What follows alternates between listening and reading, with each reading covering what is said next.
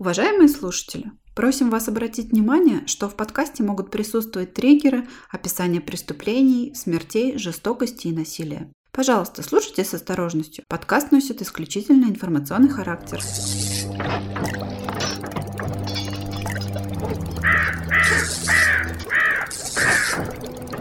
Всем привет!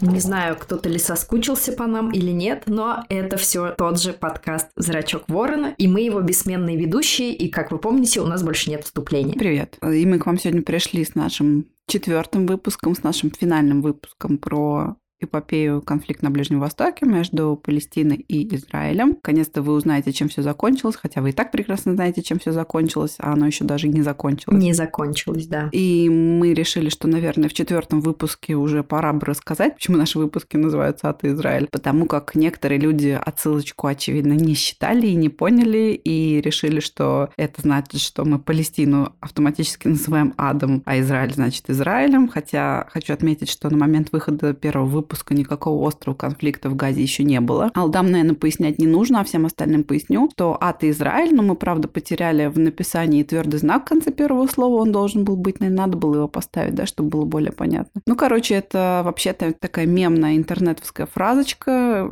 правильно говоря, эфемизм, который обозначает, собственно, полный трендец. Нам показалось довольно забавным, что получится такая вот игра слов. Ну, получилось в итоге тоже, в принципе, забавно, как бы обозначение сторон конфликта. Ну что ж, как вышло, так вышло. У нас с вами сегодня последний выпуск. Он, скорее всего, получится долгим. Так что, дорогие друзья, приготовьтесь и давайте совершим финальное омовение в эту историю.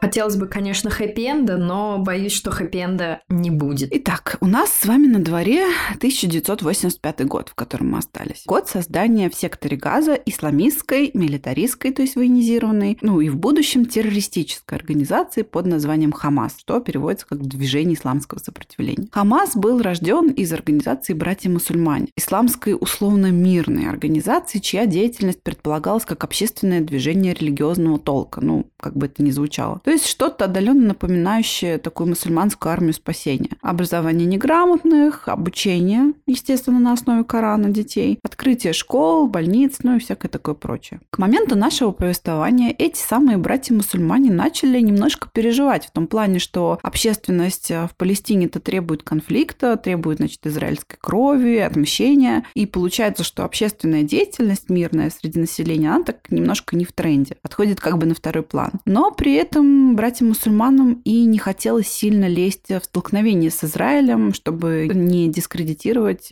мирность своей организации. Тогда у них рождается гениальный план. Коварный истину в восточном духе. Из их лона, их же членам, ну, это немножко двусмысленно, наверное, прозвучало, ну уж как есть, извините. Так вот, их членам создается отдельное направление под названием Хамас, аббревиатура, что означает, как я уже сказала, движение исламского сопротивления. И вот этому самому новому движению предназначено стать отдельным боевым крылом. То есть тем самым получается, что для палестинцев они хорошие, угодили, вот создали вам боевую организацию. Но и для Израиля как бы, ну мы ничего не знаем, мы отдельно, Хамас отдельно, как бы вроде бы по их логике не прикопаешься. Создателем Хамас нас стал исламский богослов, ну, естественно, богослов по имени Ахмед Есин. Он родился в палестинском городе Аль-Джура, но после арабо-израильской войны, после, помните, вот недовольства арабской стороной раздела территории по плану ООН на два государства, его семья стали беженцами и переселили в сектор Газа. Ну, то есть мы уже отсюда можем понять, в какой атмосфере рос этот мальчик э, с детства, с каким отношением к Израилю. И даже надо прибавить то, что в детстве он э, стал, к сожалению, инвалидом, что, правда, не помешало ему, а может быть, даже наоборот подстегнуло в 25 лет вступить в эту организацию «Братья-мусульмане», где вскоре отметили его ораторские способности и его идеологическую исламскую убежденность. Это тоже очень важно, когда хочешь убедить в чем-то других, надо самому в это верить. Кстати, несмотря на паралич ног, он еще и женился впоследствии, даже родил 11 детей. Так что, можно сказать, инклюзивность в секторе газа была на высоте, когда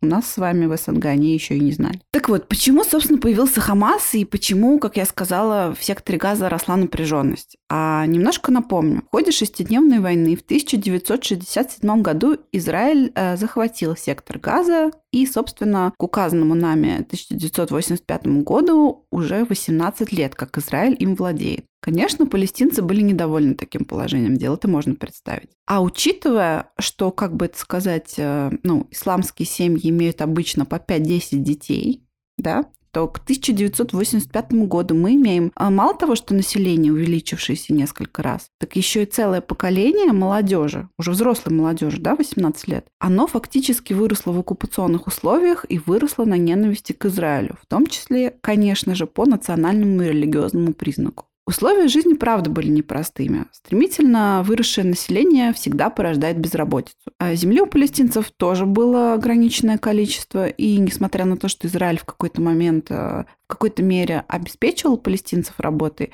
работа эта была в основном низкоквалифицированная, что, в общем-то, и неудивительно. Потому что, ну, куда пристроить такое количество выпускников исламских университетов, думаю, не могли придумать даже израильтяне. Ну, как мы с вами понимаем, это такой бурлящий котел ярости, и с точки зрения радикальных исламистов это получилась такая отличная чашка Петри, вот какие я слова знаю. А с идеальными условиями для развития бурной деятельности по взращиванию протестных настроений. И на таком вот тяжелом социальном фоне в 1987 году началось палестинское восстание против оккупации Израилем, получившее название Первой интифады. Триггером к данному восстанию послужили молодежные волнения, ну, как обычно, как и в Косово было, а также ряд мелких стычек между палестинцами и Израилем. Вот, например, на одном из КПП израильский БТР врезался в колонну машин, в результате чего погибли трое палестинцев. Ну и, конечно же, быстро распространились слухи, что это никакая не случайность, а преднамеренная казнь. Месть за убийство израильского торговца, которого накануне зарезали. Похороны жертв ДТП превратились в похороны мучеников. Слухи и волнения стихийно распространились по всему сектору газа. Начались стычки, а жесткая, чрезмерно жесткая, как считается, реакция Израиля на эти волнения только и подбрасывала дровишки в костер этого сопротивления. В течение нескольких дней территории сектора газа и западного берега были охвачены волной демонстраций забастовок, в которых участвовали в том числе женщины и дети. Протестанты забрасывали автомобили камнями, нападали на то, что ассоциировалось с израильской оккупацией, а это, например, автобусы, машины, банки, военные объекты и тому подобное. Было нападение и на посольство США в Восточном Иерусалиме. Хотя преимущественно, конечно, израильские силовики пытались подавить беспорядки по классике с помощью дубинок, водометов, слезоточивого газа, но иногда использовали они и боевые патроны патроны, как утверждалось, в случае опасности для жизни полицейского. Также для сдерживания волнений вводили комендантские часы, жесткие штрафы для участников сопротивления, закрывали институты и сносили дома. Однако все это палестинцев, конечно же, не останавливало. Они сопротивлялись все жестче, и, соответственно, меры Израиля также становились жестче. Ситуация обрастала насилием, как снежный ком. Первая интифада продолжалась несколько лет, и за эти годы погибло до 300 израильских силовиков и порядка порядка 1150 палестинцев. Еще до 1000 палестинцев, то есть почти столько же, сколько погибло при подавлении восстания, были казнены самими палестинцами за предательство своего народа. Иными словами, за сотрудничество с Израилем. ООН трижды пытались осудить действия Израиля, и трижды США накладывали вето на это решение. США, друзья Израиля! На этом фоне король Иордании, посмотрев все это безобразие, решил, что не больно-то ему и нужны такие земли неспокойные. И он отказался от притязаний на западный берег реки Иордан, которым, напоминаю, технически владеет Израиль, что только усложняет международную правовую и юридическую ситуацию в регионе. Да, ну, то есть, чтобы было понятно, э, Израиль же отнял у Иордании эти земли, которые предназначались под Палестину, а сейчас еще Иордания от них отказалась, и что Израилю с ними теперь делать? Израиль такой типа жлобиха, ать вот эти земли, ать вот эти земли. Ну, на самом деле, дело там было не в жлобихе, а в том, что с этих земель с ним воевали, и проще всегда взять их вроде по идее под контроль, чтобы как-то воздействовать на этот процесс, а не отбиваться от каких-то точечных моментов. Ну, как бы на самом деле из нашего рассказа может показаться, что проблемы у, палестин... у палестинцев возникают только с Израилем. Но нет, ребята, они между собой в арабском мире прекрасно успевали посрачиться. Вот, например, в августе 1990 года из-за дележа нефти и нефтяных месторождений Ирак под президентством Саддама Хусейна небезызвестного вторгается в Кувейт. Вторжение, собственно, довольно оперативно, оно длится всего два дня и приводит к полной оккупации Кувейта и в последующем к войне в Персидском заливе, о которой, думаю, все слышали, может быть, смотрели фильмы, какие-то документалки о ней. Это вторжение, собственно, раскололо арабский мир на две части, потому что более-менее благополучные и влиятельные страны типа Саудовской Аравии с Египтом это вторжение осудили. Те, что победнее, типа Иордании, Ливии, Палестины, чем бы это ни было в тот момент Палестина, но наоборот. То есть организация освобождения Палестины с Ясером Арафатом во главе, да и простые палестинцы, соответственно, они вообще приветствовали иракское вторжение и вроде бы даже, по словам а, Кувейта, по словам официальных органов, они даже участвовали в актах саботажа против правительства Кувейта. В общем, война в Персидском заливе за освобождение Кувейта продлилась э, а, 6 месяцев, с августа по февраль. И в ней участвовали коалиционные силы ООН, ну, в основном, конечно, США, США, друг Израиля, а также ряда арабских стран типа ОАЭ, Саудовской Аравии и Катара, или Катара. Катар — это как катаракта звучит, и Катара, которые, наверное, за свою нефть боялись. А Катар это звучит как какой-то монстр из Ведьмака. Да, Катакан. Короче, э, в результате э, в феврале Саддам Хусейн объявил торжественно своим войскам, что мы-то, конечно, побеждаем, но нам придется уйти из Кувейта.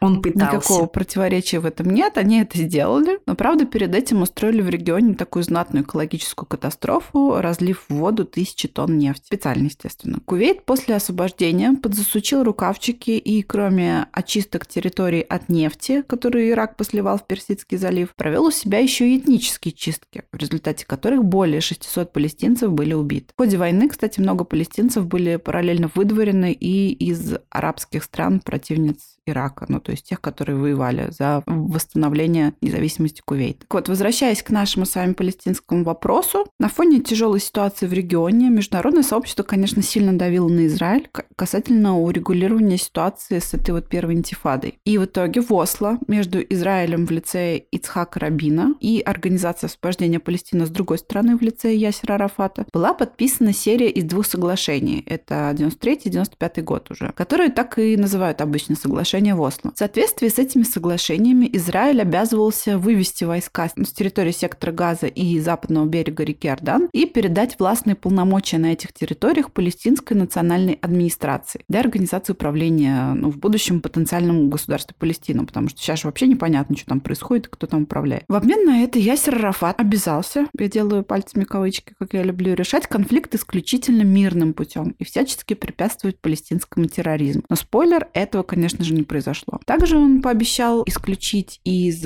хартии Организации освобождения Палестины, то есть это основной, скажем так, документ, который утверждает цели этой организации. Так вот, он обязался исключить из этого документа пункты об уничтожении Израиля, которые там были. То есть помните, мы в предыдущих выпусках об этом рассказывали, то именно уничтожение Израиля как государства было программным пунктом Организации освобождения Палестины. И спойлер, да, этого тоже не произошло. И не всем нравились эти соглашения, в том числе и в Израиле. В 1994 году израильтянином Барухом Гольштейном был совершен теракт. Гольштейн вообще-то родился в США, правда, в религиозной семье. Он выучился в медицинской школе, после чего репатриировался в Израиль, где работал врачом и, несмотря на свои ультраортодоксальные взгляды, лечил пациентов вне зависимости от национальности, то есть евреев, и арабов. 25 февраля 1994 года он пришел с автоматом на перевес. Внезапно он пришел. Да, это было удивительно. Пришел с автоматом в пещеру патриархов в Хевроне, которая является священным местом как для иудеев, так и для мусульман. Обе религии, как мы помним, произошли,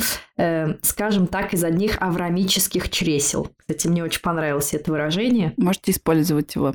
Без указания а, авторства даже. Спасибо, да. А, господин Членов, спасибо. Он зашел в мечеть в этой пещере и из этого самого автомата убил ни много ни мало 30 человек. Его обезвредили, ну, собственно, уничтожили на месте. Мне так нравится, как говорят, был обезврежен такой-то боевик. То есть, понятное дело, да, что с ним сделали. Вот. А обезвредили его, забив до смерти огнетушителем. Ну, как бы без претензий особо. Можно попытаться найти ему оправдание, мол, он видел террор со стороны палестинцев, безнаказанность палестинцев, террористы убивали его знакомых и всякое такое. На могилу Гольдштейна даже совершались паломничества, и ему поклонялись. А к святому. Но мы с вами, конечно, такой фигней, как оправдание терроризма, тут заниматься не будем. Даже если со стороны палестинцев и было огромное количество терактов, терроризмом должны бороться надлежащие службы, а вовсе не случайные разъяренные граждане. Да еще и методом ответного терроризма, уничтожая людей, да. которые к этому отношения никакого не имеют. Сто процентов.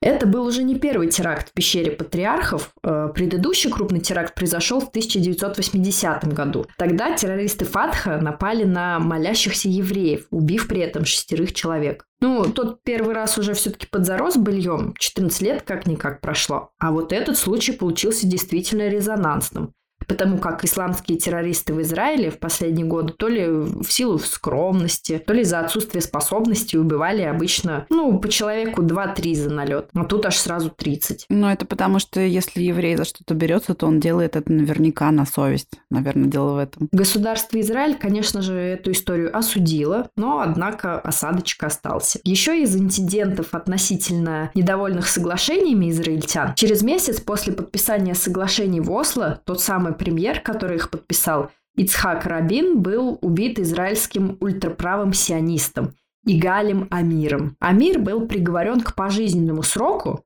в тюрьме женился на какой-то ждуле, и сейчас, вот если я не ошибаюсь, он продолжает свой срок мотать. Такие вот дела. Недавно как раз смотрела в редакции Спасибо. Э, про Ждуль выпуск. Это, конечно, фанатка, наверное, его фанатка. Скорее всего, какая-нибудь тоже ультраправая тетенька. Таким образом, да, годы идут у нас с вами, а, а ничего не меняется. Израиль свои обязательства ну, постепенно выполнял или хотя бы делал вид, что выполняет. С палестинской же стороны реакция была не такой скорой и вообще не скорой. После подписания соглашений террористические атаки против Израиля не прекратились. Они продолжались постоянно. В основном осуществляясь организациями Исламский джихад, Хамас или Национальный фронт освобождения Палестины. Более того, арестованных за терроризм палестинцев палестинская сторона не только не выдавала Израилю для совершения правосудия теракта, который они совершили, но и через какое-то время, когда утихал резонанс, вызванный их преступлениями, переводила этих преступников на более легкие условия содержания. Либо вообще отпускала типа в отпуск, после чего они, конечно, в тюрьму не возвращались. И в этом самом отпуске они продолжали заниматься тем же самым, чем доходки то есть своим любимым хобби терроризмом против Израиля. Некоторые специалисты в литературе обычно именуют это явление политикой вращающихся дверей. Ну, типа, зашел и сразу вышел. Очень удобно. Израиль, конечно, активно боролся с терроризмом с своей стороны и с Хамасом, и со всеми остальными организациями. Но это довольно трудно сделать, когда целая нация, соседняя нация, да, настроена против другой, и это создает простор для творчества творцам террористов, ну и пропагандистам, то есть. Но несмотря на все это, казалось, что в регионе установилась слабая тенденция на пути к миру. В 1997 году произошел серьезный инцидент, как бы я его назвала, кек, который угрожал нарушить это хрупкое равновесие, когда израильские спецагенты сдатно оконфузились попытавшись убить одного из лидеров Хамас и основателя его политической администрации Халеда Машаля. После вторжения Ирака в Кувейт администрация Хамас была перенесена из Кувейта в Иорданию. И, собственно, в Омане, столице королевства, произошло следующее. Два агента Массада, одетые канадскими туристами. Почему они именно канадских туристов выбрали? Потому что у них были канадские паспорта. Это были поддельные паспорта. Это понятно, почему они выбрали именно Канаду. А, я выронил наушник, извините. Потому что... А, потому что потому. Почему они выбрали Канаду? Потому что Канада не вызывает подозрения. И еще и канадские паспорта всегда было проще всего подделать. А. Ну, во всяком случае, это часто было. Насколько я помню, мы уже рассказывали об этом выпуске про убийство Мартина Лютера Кинга. Его убийца как раз канадский паспорт себе сделал. Так вот, Два агента Массада, одетые канадскими туристами, в офисе Хамас приблизились к Машалю и впрыснули ему яд, куда бы вы подумали, в ухо. Самое легко доступное отверстие у человека. Прям как в этом э, Пьер Ришар укол зонтиком. Да, точно. Когда стало ясно, что Машаля отравили, разгорелся международный скандал. Король Иордании Хусейн заявил, что сорвет мирные переговоры между Израилем и Палестиной, если Израиль не предоставит противоядие для Халеда Машаля. Под давлением со всех сторон Израиль уступил. Противоядие было предоставлено, и Машаль выжил. Также, что удалось выжить Хамасу из этой ситуации. За возврат на родину облажавшихся спецагентов Израилю пришлось выпустить из тюрьмы Ахмеда Есина, Это тот самый дедок на коляске, который такой, боже, одуванчик, о котором мы рассказывали в начале выпуска, который по совместительству являлся еще и духовным лидером Хамас. Ну ладно, момент, конечно, получился позорный и неприятный, но что поделать, вот такие вот косяки бывают. Кстати, сам пострадавший Машаль через два года будет выброшен за шкирку из Иордании сыном почившего короля Хусейна Абдулой II. Но это так уже, лирика, к слову. Да, можно было и ничего не делать. Ну, ладно. А США и остальные страны тем временем продолжали прилагать много усилий для урегулирования этого конфликта. Ну, мне кажется, что нет смысла в нашем подкасте пересказывать все эти договоры, переговоры, дипломатические поездки и прочее, так как это не наша тематика. Думаю, вам не будет интересно. Мы с вами движемся просто постепенно в хронологическом порядке, пропускаем все формальное и останавливаемся на чем-то более-менее интересном, что отсюда можно вытащить. Да? То есть все, что мы пропускаем, можно, в принципе, заменить словами «международное сообщество активно действовало в целях разрешения конфликта». А, но важно тут упомянуть другое. А, что на так называемой конференции доноров Ближнего Востока было решено влить в палестинскую автономию 3,5 миллиарда долларов в качестве экономической помощи новому государству. Вот так. И это только для начала, ну, чтобы было понимание, откуда у Хамаса деньги, откуда сейчас ситуация возникла, которая происходит. Ну, потому что другие страны, в том числе США и в том числе Израиль, сами каким-то образом, не каким-то, а вот таким образом это профинансировали. К этому времени, к маю 2000 года, Израиль полностью вывел войска из Ливана, как и обещал. Организация освобождения Палестины к этому времени же даже не исправила текст своей хартии, как обещала, исключив пункты насчет уничтожения Израиля. Летом 2000 же года в США по инициативе американцев состоялись переговоры израильского премьера Ихуда Барака и председателя палестинской администрации Ясера Арафата бессменного, да, которые закончились ничем. Я довольно тщательно, на самом деле, исследовала этот вопрос, лично по моему мнению. Тогда у сторон реально были все шансы сделать крутой поворот к миру, однако они не смогли договориться по ряду вопросов, и Арафат отказался подписывать соглашение. Самыми больными точками стали вопросы такие, как разделение Иерусалима, который Палестина хотела, естественно, себе, а, а Израиль готов был поделиться только частично, и то условно. Другой острый вопрос – это возвращение в Израиль палестинских беженцев, покинувших свои дома после гражданской войны. То есть палестинцы требовали, чтобы все беженцы со своими семьями, своими потомками многочисленными, мы же знаем, как они быстро размножаются, э, и, соответственно, число этих беженцев уже возросло в разы, по идее. Так вот, чтобы все эти люди смогли вернуться на территории своего прежнего проживания, что теперь-то являлось уже не палестинской областью Британской империи или там Османской империи, а совсем уже другим государством, Израилем.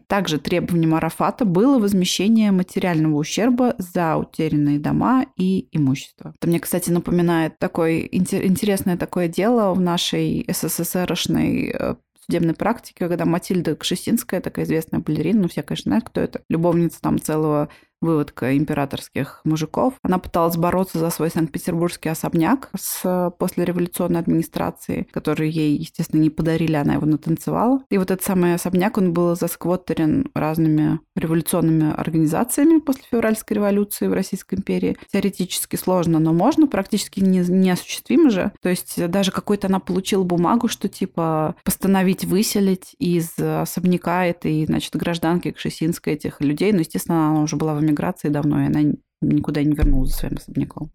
ну и, в общем, вот это тоже мне это напоминает. Израиль, конечно, на такие уступки пойти никак не мог. Ну, то есть давайте представим, что вы руководитель страны, и вы должны согласиться заселить в нее, не знаю, наверное, треть к тому времени, или, может, четверть от своего текущего населения, заселить людей, которые выросли в ненависти к этой стране, будут ненавидеть своих соседей, будут ненавидеть свое государство, и только ждать, да, искры, возможно, для восстания. И изнутри как бы сломать гораздо проще, чем снаружи. И вам предлагают своими руками вот заложить свой дом бомбы замедленного действия. Ну, конечно, Ихуд Барак не мог на это согласиться. Его предложением было принятие 100 тысяч беженцев, а для остальных выплаты компенсации из Международного фонда, в том числе, который согласился финансировать Израиль. Но размещение беженцев все равно должно было осуществиться за пределами страны, за территорией страны. Ничего из этих переговоров таким образом не вышло, хотя момент, как я уже сказала, был хороший. Ну, на мой взгляд, а, Ясер Арафат изначально не собирался соглашаться ни на какие условия. У него была, как сказать, цель не соглашаться, и было мнение, что Израиль все еще, возможно, потеснит занятых им территорий, никакие соглашения его не устраивали изначально. Плюс он, конечно, не хотел терять популярность палестинцев, пойдя на такие, по их мнению, несправедливые соглашения. Они себя потому что видели и продолжают видеть с самого начала обиженными. Ну, частично, конечно, они есть обиженные, но, очевидно, сейчас уже время прошло, вспоминать было поздно, Османскую империю, там, да, прежние времена, там, я советские времена, у, надо по-хорошему брать, что дают и посмотрим. Но нет, они отказались. Так же, как они отказались брать, что дают э, во время раздела 47 года. Короче, переговоры успехом не увенчались, и договориться о создании независимого палестинского государства э, снова не удалось, определив границы так, чтобы всех это устраивало. На самом деле, еще я хочу сказать, что мало на свете лидеров, которые способны пожертвовать своим достоинством, так называемым, своей популярностью в народе и своей политической позицией ради благополучия своего народа. Ну, нет, и Ясер Арафат к ним не относился. Тут, кстати, приходит мысль сразу с Нагорным Карабахом. Просто некоторые люди не могут не хотят взять себя в руки, они отказываются жить настоящим а не знаешь, как там лелея тени прошлого, ой, что было, а мы такая империя были, а вот что у нас да. было, мы хотим это все вернуть. И потому что это все уже давно кануло в небытие, все, шанс прошел, надо жить настоящим. Но кто им судья, каждому свое. Пусть вспоминают свою молодость до скончания веков и живут, как жили, блин, свинарники. А так вот, в сентябре 2000 года извините за мой эмоциональный монолог. После неудачи на переговорах палестинцы зашебуршились в своем, значит, палестинике и начали еще активнее выпускать из тюрем преступников, которые совершали теракты против израильтян. Ну, то есть это было довольно очевидно, что готовится что-то таинственное, что-то не очень хорошее. Ну, а что именно стало ясно только после 27 сентября 2000 года, когда израильский политик и лидер партии Ликут а, Ариэль Шарон зачем-то посетил храмовую гору в Восточном Иерусалиме. А, это молельное место для обеих религий. Хотя, конечно, ему было понятно, что это может выглядеть как провокация. Ну зачем ты, зачем ты туда полез? Тебе что, делать нечего? В собравшейся недовольной толпе палестинцев начались волнения. Они стали выкрикивать оскорбления, забрасывать процессию политика камнями.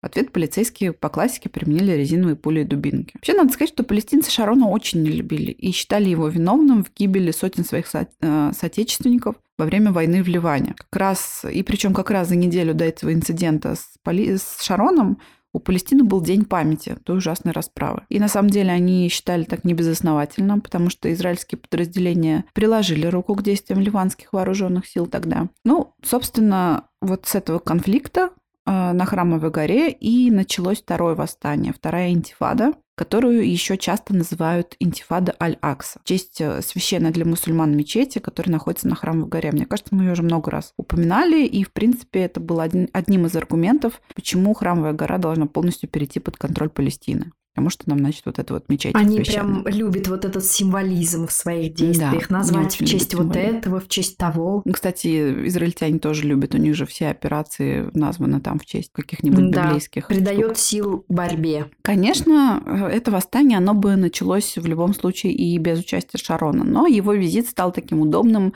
извинительным спусковым крючком. И восстание быстро распространилось среди арабского населения как западного берега, так и сектора Газа. Повстанцы орудовали подручными предметами, к примеру, камнями и зажигательными бомбами. Израиль же, в свою очередь, реагировал жестко, по своей традиции, чрезмерно жестко, используя не только слезоточивый газ резиновые пули, но и боевые патроны. Опять же, по словам израильской стороны, когда речь шла о жизни полицейских. Первый месяц в беспорядках погибли 140 палестинцев и 12 израильтян. 30 сентября в ходе второй интифады произошел резонансный случай, когда в перестрелке на улицах сектора Газа погиб 12-летний палестинский мальчик Мухаммад Аль-Дура. Его гибель заснял на видео палестинский оператор канала France 2. France 2. France 2, да.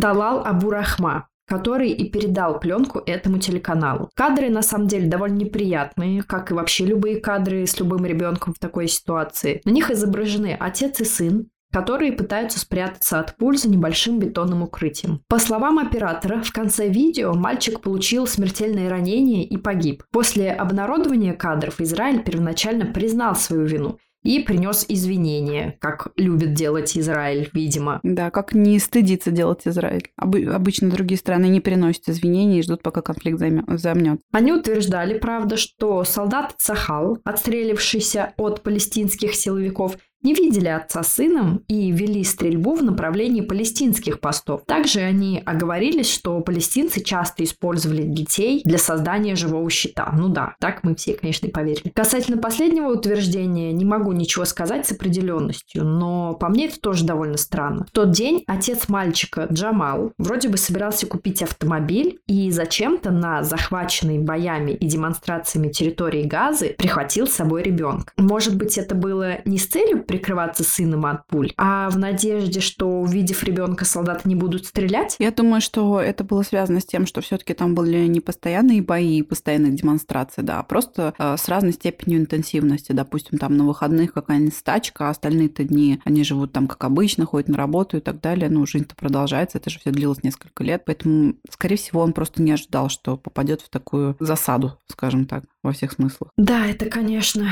возможно, и мы в любом случае не будем винить жертву. Можем сказать только, что через какое-то время Израиль отказался от своих слов о признании вины и заявил, что мальчик мог погибнуть и от палестинского огня, на основании следующих аргументов. Во-первых, позиции Израиля якобы невозможно было попасть в эту точку. Во-вторых, на предоставленных и частично обрезанных кадрах уже после того, как Мухаммад, по словам оператора, был убит, мальчик поднимает руку и поворачивает голову в сторону камеры. То есть, э, вероятно, застрелен он был позже. Ну и в-третьих, все доказательства о гибели ребенка именно от израильской пули были основаны именно на показаниях Абу Рахма, то есть от представителя заинтересованной стороны так как Абу Рахма был палестинцем. На самом деле нам с вами мало важно, как погиб Мухаммад, от чьей пули и с чьей стороны, потому что, ну, адекватные люди, конечно, понимают, что в 21 век дети не должны погибать в перестрелках. Тем более, что он, конечно, был далеко не единственным ребенком, погибшим с палестинской стороны. Тут речь о другом.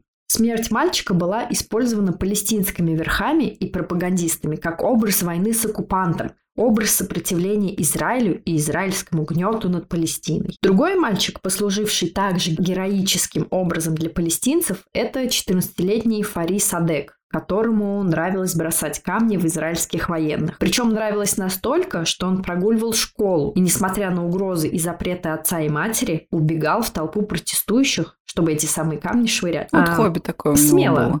Глупо, но смело. Смело. Глупо, но смело. Итог закономерен. В один из таких дней он был застрелен военными. Его брат, который пообещал отомстить за Фариса, пошел бросать камни вместо него и вскоре тоже был застрелен. Э, чуваки, у меня есть к вам вопросы. Вы, конечно, может быть, такой образ э, защитников и борцов за э, ваши земли, но, может быть, не нужно было этого делать? Может быть, нужно было ходить в школу, ну, не знаю. Кто мы такие, чтобы да. осуждать? Не знаю, что вы думаете по этому поводу, и мы, пожалуй, не будем это комментировать. Только что прокомментировали мы. Нет, ну мы не дали этому оценку все-таки. Так вот, э, скажем только, что изображение Фариса, швыряющего камни в танк, стало культовым и многожды использовалось и эксплуатировалось для описания конфликта в Газе. По-настоящему грустный случай произошел с другим мальчиком, Халилем Аль-Муграби, который играл со своими друзьями во дворе и был убит артиллерийским танковым огнем. За это убийство наказание никто не понес, и, надо сказать, они случались, к огромному сожалению, нередко. Отношение палестинцев э, к евреям в тот момент хорошо демонстрирует случай, произошедший на западном берегу 12 октября 2000 года, когда два израильских резервиста, Аврами и Нуржиц, один из которых, кстати, был репатриантом из России, Вадим Нуржиц, по-моему, звали, они ехали по призыву на военные сборы и по ошибке завернули в столицу западного берега город Рамала, потому что тогда не было Google навигатора. И, к сожалению, это очень плохо закончилось. В том городе в этот день хоронили 17-летнего 15-летнего подростка, который погиб во время беспорядков в начале второй антифады. Поняв свою ошибку, израильтяне попытались скрыться от толпы, э, спрятаться в полицейском участке. Однако это было на самом деле довольно наивно. К моменту, когда в толпе прознали о том, что в полицейском участке скрываются евреи, полицейские сами уже от души сбивали этих двоих. Потом присоединился и народ со своим праведным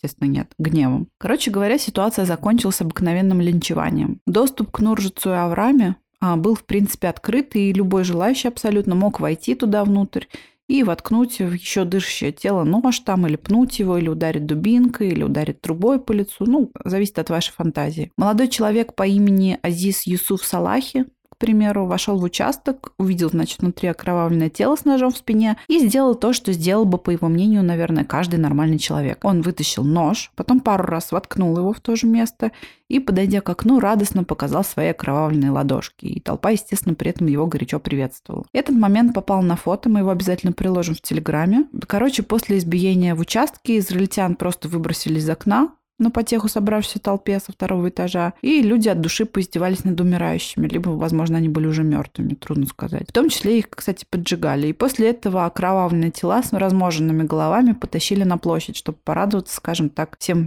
миром местным. При этой казни присутствовали иностранные корреспонденты, но им запретили снимать произошедшее и угрожали расправой. Но, конечно, никто не мог им помешать позже увиденное рассказать, и пересказывали это довольно красочно, можно поискать и почитать. Конечно, это событие произвело тягостное впечатление на израильский мир. Да и не только, на самом деле, на израильский.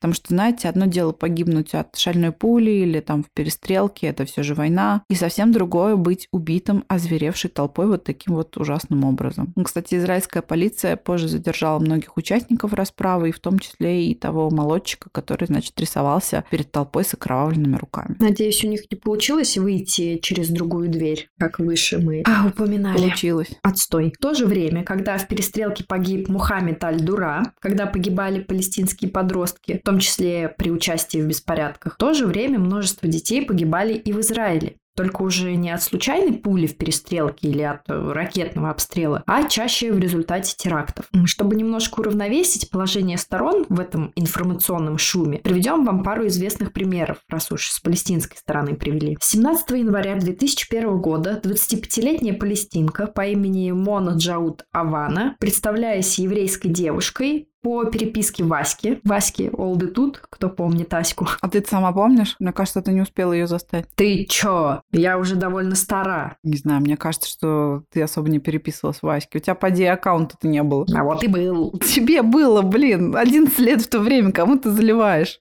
Переписке Васьки она заманила в тот же город Рамалу 16-летнего подростка Офира Рахума. Или Афира, я извиняюсь, если да, неправильно говорю, Афира Рахума, где его поджидали сообщники Аваны, террористы Фатха. А, приманила она его не очень по-исламски, а обещаниями плотских утех, скажем так напрямую. Но в случае джихада это, наверное, оправдано. Надо уточнить у каких-нибудь исламских богословов. Террористы расстреляли Афира, а после закопали его тело. Но, правда, израильская полиция вышла на след Аваны очень быстро, и ее повстанческого запала хватило на месяц. После чего она слила полиции все подробности убийства и имена всех своих подельников. Девушка была осуждена на пожизненное заключение. Еще долго продержалась месяц. 26 марта 2001 года палестинский снайпер прицельным огнем выстрелил в детскую коляску, убив 10-месячную девочку. Прям такой, ух, борец. 1 июня 2001 года террорист-смертник Саид Хатари, или Хатари. Хатари, думаю. Хатари это какой-то японский террорист. Да, тоже подумала, да. Хатари, наверное. Так вот, э, взорвал себя возле здания дискотеки, в результате чего погиб 21 человек. Большинство из них были подростки-репатриантки из Советского Союза. Данное событие праздновалось палестинцами в Рамале 9 августа 2001 года. Иззадин Шухила Аль-Масри, я прошу прощения, надеюсь, никого не, не взорвался автобус под окнами. Да, я тоже об этом подумала. Никого там не вызвало. А, этот так называемый человек, гражданин, активировал поезд Шахида в ресторане Сбарро в оживленном районе Иерусалима. Погибло 16 человек, и в их числе семеро детей и беременная женщина. Хамас объявили это местью за ликвидацию двух командиров этой организации за неделю до этого происшествия. Но таки давайте мы с вами вернемся к нашему конфликту опять. Иначе давайте, мы его так давайте. никогда и не закончим. Да, давайте, давайте, скорее, скорее. Рафат, конечно, периодически осуждал теракты одной рукой, скажем так, а другой выпускал террористов из тюрьмы, э, из той двери, да? Да. Ну, то есть ясно, понятно. Из той двери. Ну, все ясно, да. В жизни каждого человека бывают моменты, когда зашел не в ту дверь. 30 апреля 2003 года представителями США, ООН, России и ЕС был разработан план действий под названием дорожная карта, который подразумевал мирное урегулирование конфликта в три этапа. Э, сразу спойлерну, как мы любим, план провалился на первом этапе. Который звучал примерно как завершение насилия и террора с обеих сторон. Невозможно, невозможно. Невозможно условия. Несмотря на то, что Израиль даже начал убирать еврейское поселение сектора Газа, очевидно было, что палестинская сторона не была готова к завершению конфликта. Да, вдобавок 11 ноября 2004 года в возрасте 75 лет скончался лидер палестинской национальной администрации Ясер Арафат. Но уже через месяц э, администрация получила нового лидера, соратника Арафата по имени Махмуд Аббас. От чего Арафат умер, не совсем понятно до сих пор. А, так-то он был уже старенький дедушка вообще, да, 75 лет. В принципе, нормально пожил. Особенно учесть, какое огромное состояние он нажил. Как личное, так и общее, скажем так, палестинское. Однако общее-то оно общее, но распоряжался им и контролировал его он один фактически. Однако были также предположения, что Арафат был отравлен полонием, хотя оно не подтверждалось на 100%. То есть как это было? В лаборатории он умер на самом деле во Франции, он умер не в Палестине. Он умер во Франции в госпитале, и э, во Франции, и, по-моему, потом в Швейцарии делали анализ вроде бы как в его, как это сказать, биологических жидкостях, скажем биологическом так. материале. Да, в биологическом материале, спасибо, коллега, были обнаружены превышенные э, показатели по полонию и вот этому вот всему. Но также те же люди, которых нашли, они правда, сделали оговорку, что это могло произойти и в результате естественных причин. Короче, что-то сказали, непонятно что. Только шороха навели. Таким образом, вот э, неизвестно до сих пор. Кстати, последние три года Арафат, он находился практически под конвоем Израиля, как пленник, можно сказать, в собственной резиденции в Рамале или в Рамале. Извините наши сегодняшние ударения. А произошло это задержание его, то есть его взяли в осаду после... Не в осаду, не сказать, что в осаду, а его просто взяли под насмотр. А, после очередного теракта в гостинице «Парк Отель». Это был теракт, который унес жизни 30 человек. Совершил его смертник из организации «Бригада мучеников Аль-Аксы». То есть мученики из той самой мечети. И вот к созданию этой организации Арафат, скорее всего, имел непосредственное отношение. Это раз. И вспомним, да, все его обещания решать э, проблемы мирно. А два, к тому моменту было ясно, в принципе-то, что он не особо заинтересован, на самом деле, в остановке конфликта. Как в политическом, так и личном смысле.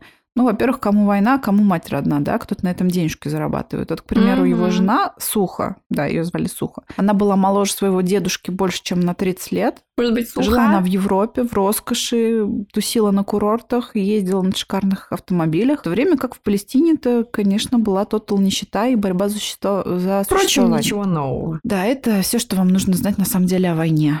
А, аналогии, кому надо, каждый сам сделает. Мы этим сейчас заниматься не будем. Ну, короче, все, вывод причина смерти Арафата так и остается спорной, и у нас новый лидер ПНА – это Махмуд Аббас. Подытожили. Вот. Вторая интифада продлилась до конца лета 2005 года.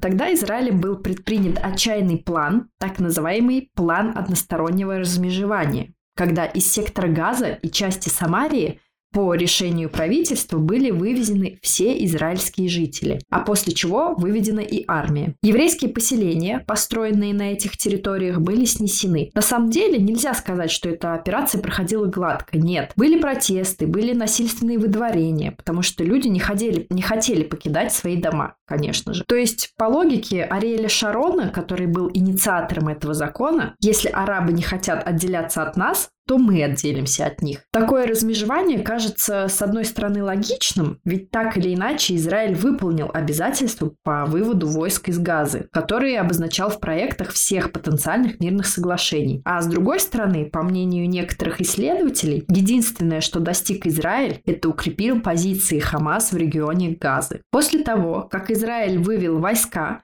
Хамас, которому уже ничто не препятствовало, ну, кроме конфликта с Фатхом и палестинской администрацией за дележку власти, начал активно развивать свою деятельность как на пропагандистском поле, так и в наращивании военной мощи. Тот факт, что Израиль вывел войска, в своей предвыборной программе Хамас обозначил как свою личную победу. Хотя, конечно, это было не так. И недавно, кстати, нам написала слушательница, но, видимо, она уже сейчас наша бывшая слушательница, которая сказала, что мы ее разочаровали нашими выпусками про Израиль, потому что она посмотрела видео, где был раненый младенец шестимесячный в Палестине после израильских обстрелов. Ну, речь идет, как понятно, о недавнем конфликте, конечно, который начался 7 октября 2023 года. И на основании вот таких видео слушательница сделала вывод, что все, что происходит неправильно, не должно так быть. Вдобавок она это на своего ребенка экстраполировала. Ну, я ее понимаю, абсолютно понимаю. У нее совершенно нормальная реакция нормального человека, который видит страдающего ребенка, у него, конечно, включается сразу механизм защиты. Тем более, если эта девушка сама мама. Но, к сожалению, в конце девушка сказала фразу, в которой скрывается главная логическая ошибка, которая, собственно, и вызывает расхождение в ее точке зрения с нашей. Мне бы хотелось на это немножко ответить, потому что это, скорее всего, будет э, вызывать вопросы и дальше. И, соответственно, если у кого-то возникнет такой, такой вопрос, ответ на него уже будет в подкасте. Слушательница сказала, что это ужасно, когда умирают невинные, не зная, за что они умирают. Ну, под невинными, я так понимаю, она имеет в виду мирное население, не только детей, потому что, ну, дети-то понятно, тут ничего не скажешь скажешь. Ну так вот, о мирном населении а, в чем дело? Проблема-то в том, что население сектора газа, ну, старше, которые, не знаю, спекулятивно скажем, 10 лет, но я думаю, на самом деле младше, они прекрасно знают, с кем они воюют, за что они воюют и почему. Э, дело в том, что жители сектора газа в 2006 году сами выбрали Хамас в Палестинский законодательный совет. Я больше вам скажу. Выиграли они на радикальной антиеврейской риторике, чем, собственно, они обеспечили себе практически безуговорочную поддержку населения. Они не собирались признавать Израиль ни при каких условиях, а в уставе организации прописано, и каждый может найти ее в сети и почитать, что Израиль э, подлежит уничтожению с заменой его государства частности, на исламскую теократию. Да, Хамас, конечно, это правда, что они довольно неуклюже, э, но заигрывали с иностранными журналистами, чтобы немножко себя легитимизировать, скажем так. Однако особых иллюзий не было ни у кого, на мой взгляд. Все прекрасно всегда понимали, с кем они имеют дело. Но если это вчерашние террористы, да, ну, надо, наверное, сказать, что было у них, конечно, еще что-то позитивное для народа Газа. Они проводили эффективную социальную политику. Они обещали бороться с коррупцией, которая на фоне действий э, Ясера Рафата, да, богатства его жены, конечно, раздражала палестинцев и действовала им на нервы. Но, в принципе, в чем-то они и сдержали свои обещания, потому что если нет контроля финансовых потоков, нет и коррупции. Ну, то есть все логично, правда? Вызывает некие подозрения. Ну, в общем, я все это говорю к тому, что э, не скажу, что глупо так говорить, это скорее отсутствие знания, что ли, о вопросе. Говорить, что палестинцы секторе газа не знают, за что они умирают. Они прекрасно знают, за что они умирают. Они сами выбрали Хамас, зная, что Хамас — это военизированная группировка, которая занимается терактами и воюет против Израиля. Собственно, сейчас они просто пожинают плоды своего выбора. Конечно, не все. Женщины, не знаю, у женщин, наверное, есть там право выбора, но, тем не менее, э, факт остается фактом. Это их выбор, и происходит то, что, чего они, в принципе, и хотели, то, за что они подписывались. Но проблема в том, что они, наверное, думали, что они смогут выиграть, но они не выигрывают. И это скорее проблема проблема обманутых ожиданий, а не проблема того, что тебя обманули в том, какие действия будут предпринимать. После выборов между Хамасом и Фатхом, ну, вернее, между их боевыми подразделениями, которые называются не иначе, как бригады мучеников Аляксы, с одной стороны, и бригады мучеников из Аддина Аль-Касама. Так вот, у них начался внутренний конфликт из-за дележки за власть и борьба мучеников, ну и все такое. В результате конфликта единая палестинская национальная администрация и квазигосударственность снова разделилась пополам. Сектор Газа перешел под полный контроль Хамас, а вот западный берег остался в руках у Махмуда Аббаса преемника Ясера Арафат. Как вам такое, друзья мои? Что вы скажете? То есть текущие политические силы не могут договориться даже между собой. Чего же говорить о том, чтобы договориться с враждующей стороной? Все это время сектор газа продолжал обстреливать Израиль. То есть Атаки не прекращались в принципе, теракты не прекращались в принципе. Их количество немного снизилось к этому времени, но не потому, что террористы прекратили свою активность, совершенно нет. Это Израиль постоянно модернизировал свою защиту, как противоракетную, так и пограничную, чтобы террористы не могли проникнуть внутрь государства. За менее чем три квартала 2008 года по Израилю во время технического перемирия так-то была выпущена тысяча ракет. Отсутствие большого количества человеческих жертв среди израильтян также связано с тем, что большинство ракет как бы были кустарного производства, и часть из них вообще взрывались в самой Газе и убивали своих же жителей. Вдобавок, Хамас на те самые деньги мирового сообщества активно копал свои туннели. Те самые, о которых теперь уже все знают. И когда один из таких туннелей был подведен слишком близко к израильской границе, Израиль это заметил и начал операцию по ликвидации этого туннеля, в процессе чего боевики Хамас открыли по израильским солдатам огонь из лагеря беженцев. Этот инцидент, как и ежедневные обстрелы Хамасом Израиля, а, стали причиной того, что Израиль начал операцию «Литой свинец». Надо сказать, что террористам был предварительно выдвинут ультиматум с требованием о прекращении огня, но Хамас его проигнорировали. Операция началась с воздушных бомбардировок, во время которых уничтожалась инфраструктура Хамас, и завершилась крупной наземной операцией. Количество погибших палестинцев было довольно велико, к сожалению, погибло и много детей, так как свои военные объекты Хамас не прикрываясь и не стесняясь, располагал среди гражданских кварталов. Например, в мечетях хранилось оружие, машины скорой помощи активно использовались для перевозки военных и так далее. Палестинцы таким образом использовались Хамасом в качестве живых щитов. И Хамас, кстати, под шумок расправились с некоторыми людьми из Фатха во время этой операции. Ну, короче, совместили неприятное с полезным. По итогу операции погибли около 1300 палестинцев, из которых 250 дети. Ну, из этих э, детей 90 были младше 16 лет лет. Среди погибших было очень много подростков 17 лет, вот ориентировочно такого возраста, которые по возрасту, конечно, относятся к детям, но фактически они уже э, воевали в рядах Хамас в качестве боевиков. Ну, какой, какие из них вояки, это, конечно, всем да, понятно. камнями закидывали Но, тем не менее, они использовались. А, так вот, Давайте чуть-чуть по времени вернемся назад. 25 июня 2006 года. В тот день боевиками Хамас был захвачен в плен израильский солдат по имени Гилад Шалит, которого они похитили с территории Израиля. А пробрались они туда по тем самым подземным туннелям. В плену Шалит находился почти пять с половиной лет. К нему не пускали наблюдатели Красного Креста, а единственное, что получила израильская сторона, это три письма и несколько аудиозаписей которые они выменили на 20 арестованных палестинок. То есть чувствуете, да? Равноценный обмен. Поддержку Шалита и в Израиле, и во всем мире была развернута довольно активная кампания. Но в обмен на освобождение Шалита Хамас потребовал освободить, тут должна быть барабанная дробь, тысячу палестинских заключенных. Ну, то есть они в, ге- в геометрической прогрессии, да. Конечно, требование это было шокирующим. Израильское общество разделилось на две половины.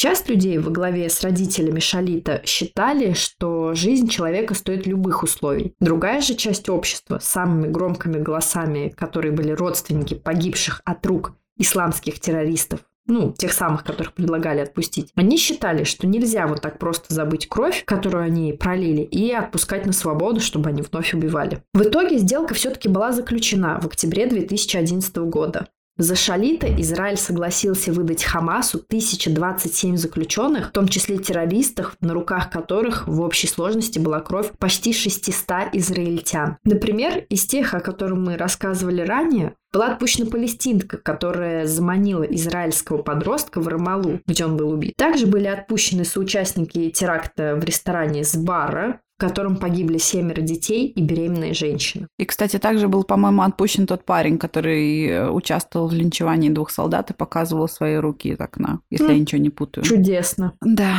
Гилад Шалит вернулся к своим родственникам, вроде бы как хэппи-энд, но надо сказать, что многие из этих э, граждан, которые вернулись в Палестину позже, участвовали в движении Хамас, конечно же, встречены они были как герои, и, по-моему, вот в последнем налете, который начался в октябре, они тоже участвовали. Интересно узнать, что вы, друзья, думаете по поводу вот такой вот сделки.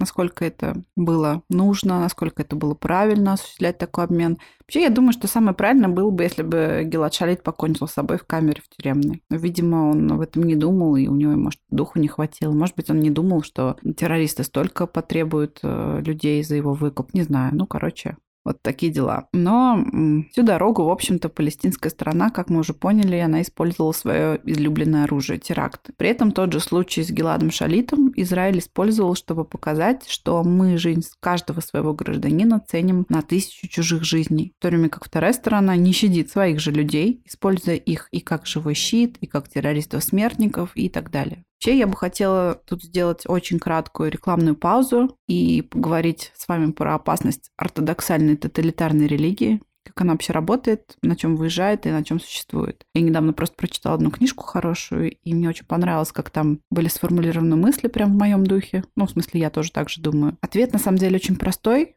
Это страх смерти, естественно, потому что мы с вами, уважаемые дорогие друзья, живем на этой земле и обладаем очень сильным, не сказать инстинктом, да, потому что мне сразу засмеют интеллектуалы, ведь, мол, никаких инстинктов у человека нет, ну, скажем так, желанием жить, очень сильным желанием жить. Я имею в виду, э, естественно, особи со стабильным непсихотическим состоянием, потому что люди иногда лишают себя жизни. При всем этом мы свою всю жизнь, почти с самого детства знаем, да, что наша драгоценная жизнь конечна, мы постареем с вами, мы с вами износимся, умрем, и ничто нас от этого, наверное, не убережет. Ну, если вы, конечно, не аматую какая-нибудь. Только Она, понятное дело, будет жить вечно. Да. Бро, дай пятюню. Даю пятюню. Так вот, такое противоречие, наше желание жить и наше понимание о том, что мы умрем, оно у нас вызывает как это назвать, сильнейший, наверное, экзистенциальный кризис. И вот этот вот самый кризис, он влечет за собой множество других кризисов. Ведь ну как же, да, я как Раст Коул из Детектива, как же я величайшее существо во Вселенной, венец творения, как я могу умереть? Неужели я не буду мыслить, прекращу осознавать себя и не увижу, самое главное, своих близких и родных? Ну, на самом деле, просто ответ нет, простой, да, простой правильный ответ нет, людей обычно не устраивает. И тут на сцену выходит религия, их виних, которая говорит, что типа не бойся, чувак, забудь свои страхи, потому что тебя ждет вечная жизнь. Царстве Небесном, она будет полна удовольствий, полна гури девственниц. Это, кстати, очень странно, потому что вроде бы как при жизни ислам запрещает, а, как это сказать, половые связи без брака но после смерти это типа можно. Ну ладно. Слишком много вопросов задаешь. Да для того, чтобы получить вечное удовольствие, вечный кайф и рай. Это надо, кстати, про горе узнать у нашего исламского богослова какого-нибудь. Так вот, для того, чтобы получить вот этот вечный кайф, вечный рай, тебе надо кликнуть по ссылке. То есть нет, для этого надо всего лишь сделать кое-что для меня. Сделаешь кое-что для меня, например, давать десятину каждый месяц, да, десятую часть своего дохода в церковь. Или вот, к примеру, вот возьми этот пояс и надень Да, его в толпе иди. среди людей в ресторане с бара, среди стариков, женщин и детей. И вот тогда уж, тогда все будет вообще у тебя в шоколаде. Но это не точно. На самом деле, мне кажется, этот вариант еще и беспроигрышный, потому что если окажется, что никаких райских кущ и обещанных гури нет, то одновременно это вообще-то значит, что и сознания этого человека уже нет, и отчитываться уже за свое вот это вот, за свои обещания, скажем так, некому. Ну, то есть это получается такая идеальная а, модель идеальная бизнес-молодость. Аяс Шабудинов. Дорогие друзья, будьте очень осторожны с этими вещами. Если вас убеждают, что нужно причинить кому-то вред или причинить себе вред а из религиозных соображений, вам нужно напрячься и подумать, насколько эта религия соответствует э, светским законам и насколько вообще от- авторитетен этот человек, который вас к этому призывает. И отказаться это сделать. Всем спасибо. Мнение э, ведущего может не совпадать с мнением редакции подкаста. С мнением второго ведущего. Второй ведущий просто сидит и в попивает сачок, слушая эти мысли. Спасибо. спасибо. Продолжаем. Но, в принципе, второй ведущий согласен, да. Лучше бухнуть. Мы не пропагандируем распитие алкогольных напитков.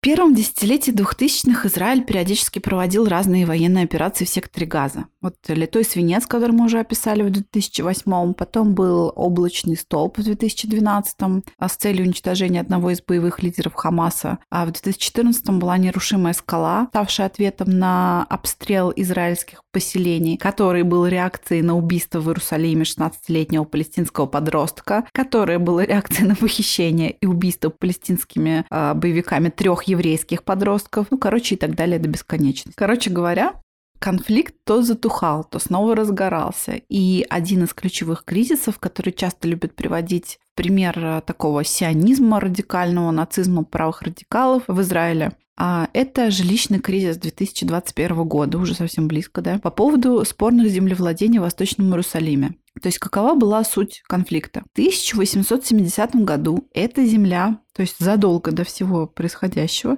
эта земля была приобретена еврейскими компаниями у арабских владельцев этой земли. Но по итогу гражданской войны 1947-48 года, то есть где-то получается через 80 лет практически, Восточный Иерусалим был оккупирован Иорданией. И Иордании через несколько лет на этой спорной земле, которая, по идее, куплена еврейскими компаниями, да, а Иордания разместила на этой земле палестинских беженцев. Палестинцев. Но еще через 10 лет Восточный Иерусалим, как горячая картошка, перешел уже к Израилю, и земли по закону вернулись в руки еврейских компаний, которые ей фактически владели, да. И эти компании начали попытки выселить палестинцев, которые ни к чему не приводили. В итоге суд Израиля все-таки постановил отказать палестинцам в признании их права на владение этими домами, что, конечно, не могло не повлечь негативной оценки со стороны арабов. Плюс прибавим то, что жители этих домов были потомками палестинцев-беженцев э, времен Нагбы, да, то есть того исхода, который считается палестинцами одной из самых трагических страниц э, их истории. Плюс масло в огонь значительно подливали еврейские праворадикальные религиозные деятели и политики. Они, я считаю, вот вообще в вопросах этого палестино-израильского конфликта это одна из самых больших проблем для Израиля. Они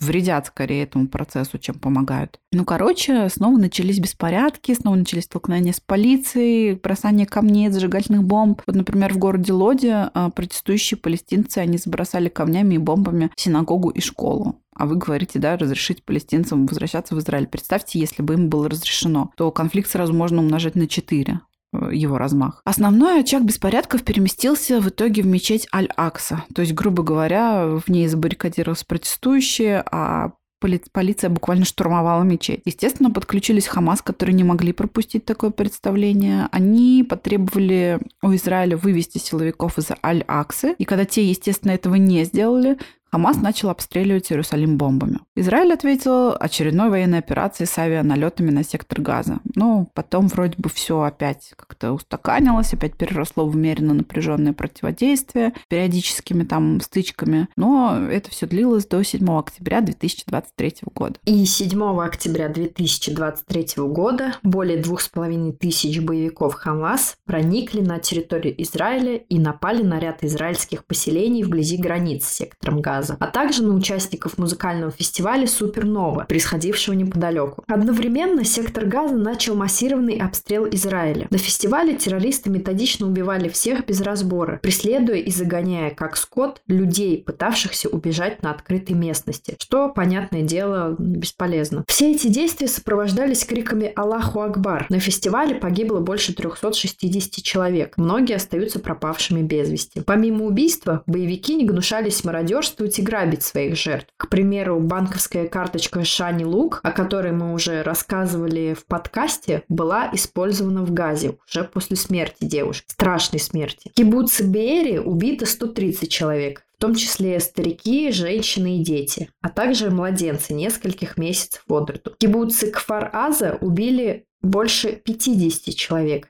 Среди них младенец, застреленный в колыбельке, и младенец, которого сожгли. Да, и, кстати, фотографию сожженного младенца, поддерживающих Хамас стороны, ну или, скажем так, не поддерживающие, а, переложивший вину на Израиль, якобы на его политику. А это такие государства, как Йемен, Ливан, Северная Корея, Талибан в Афгане, Россия. Ну, то есть мы среди таких приятных соседей находимся. Ну так вот, про государственные источники этих стран сами объявляли эту фотографию фейком, хотя это не так, это не фейк. Я сама много информации прошерстила на эту тему. Надо признать, конечно, что в этом конфликте много недостоверных и неточных новостей, но не в этом случае. На пляже возле Кибуца Зиким, где люди отдыхали, купались, террористы убили около 35 человек. В кибуце Нир-Ози, где было убито множество людей, Террористы убили пожилую женщину, сняли процесс на камеру ее телефона и выложили видео на Facebook. На дороге в город Сдерот боевикам попался микроавтобус, везущий пенсионеров на экскурсию на море. Было убито 15 стариков. Это только часть случаев, и все мы рассказывать не можем и не будем. Тела многих убитых были расчленены, изуродованы и носили следы пыток. У многих трупов руки были связаны за спиной. Членов семьи пытали на глазах друг у друга. Женщинам отрезали грудь, мужчинам выкалывали глаза. Э, сексуальное насилие, оно было неотъемлемым в этом процессе, и оно было запланированным действием террористов в качестве устрашающего, унижающего и повергающего, по их мнению, врага в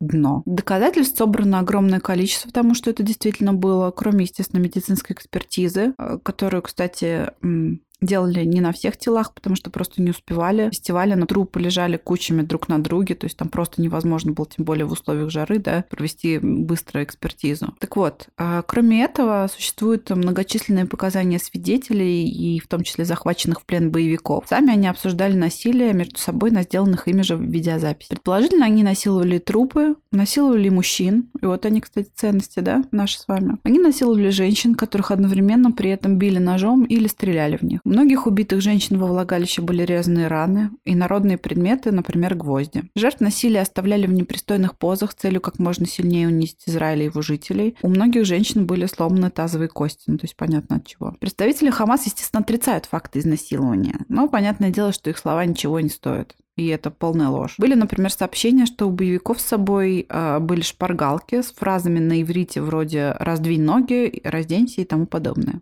Э, мне вот интересно, у поддерживающих Палестину найдется хоть одна слезинка для несчастных вот этих девочек, женщин, которых жестоко насиловали но раз сразу несколько хамасовских ублюдков, потом их, значит, еще убили, зачастую сопровождая казни пытками. Ну, я на это очень надеюсь что это не в одну сторону распространяется. Короче, в атаке 7 октября погибло более 1200 человек. Около 250 были угнаны в сектор газа в качестве заложников. Заложников, кстати, и в плену тоже насиловали. Ну и, собственно, накачивали наркотиками, естественно, чтобы они не сопротивлялись, а также использовали в качестве живого щита при обстрелах. У Хамас, кстати, и вообще у террористов э, довольно тесные отношения с наркотиками, потому что часто потенциальных смертников э, накачивают методически наркотиками, потому что, ну, не все соглашаются это сделать без стимуляции то это, ну, что-то вроде как ведьмачьих эликсиров, да, выпил, прохрабрел и пошел. Да, точно, вот такой вот ведьмачий эликсир получился. Израиль, который, конечно, очень сильно, скажем так, дискредитировал свою разведку этими трагическими событиями, то есть тем, что им дали произойти. В тот же день начал мобилизацию резервистов и объявил контртеррористическую операцию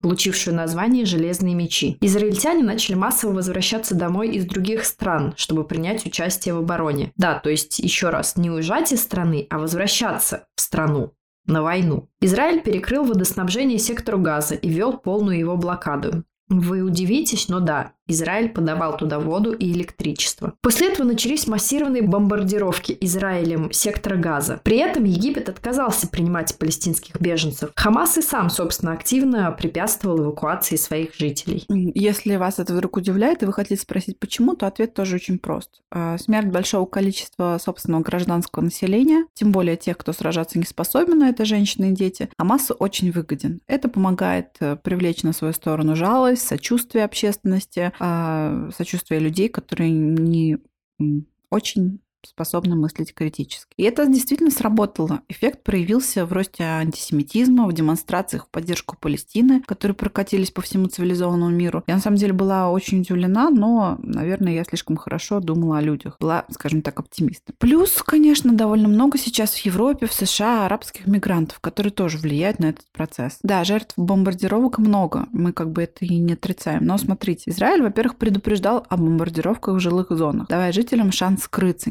несмотря на то, что логично могут сбежать и боевики. Мне, конечно, могут возразить, что было много противоречивых сообщений, типа, например, Израиль говорит, что надо скрываться в центре, а в центр тоже бомбили. Но это скорее, знаете, не для того создано, чтобы как можно больше людей убить. Это скорее не согласованность в действиях. А слишком все это быстро происходит. Я не думаю, что это было специально для геноцида, как говорят. Это не геноцид. Геноцид это то, что сделали Хамас 7 октября. Если непонятно, можно погуглить определение геноцида для При этом Хамас, которые очень хорошо понимают, что делают, во-первых, они располагают свою боевую инстру- инфраструктуру, склады оружия, тренировочные лагеря среди городской среды, например, в университете, в больницах. А второе, Хамас не строит вообще никаких бомбоубежищ, при том, что собственные туннели, прорытые для военных целей, у них достигают 500 километров по разным оценкам что значит у них есть и техническая возможность, и деньги, так-то было бы. Но на самом деле, дорогие мои, нет. Нет, им просто выгодно большое количество жертв среди населения, потому что новых боевиков женщины всегда нарожают, и нарожают много, потому что мы знаем, что в исламских семьях традиционно много детей.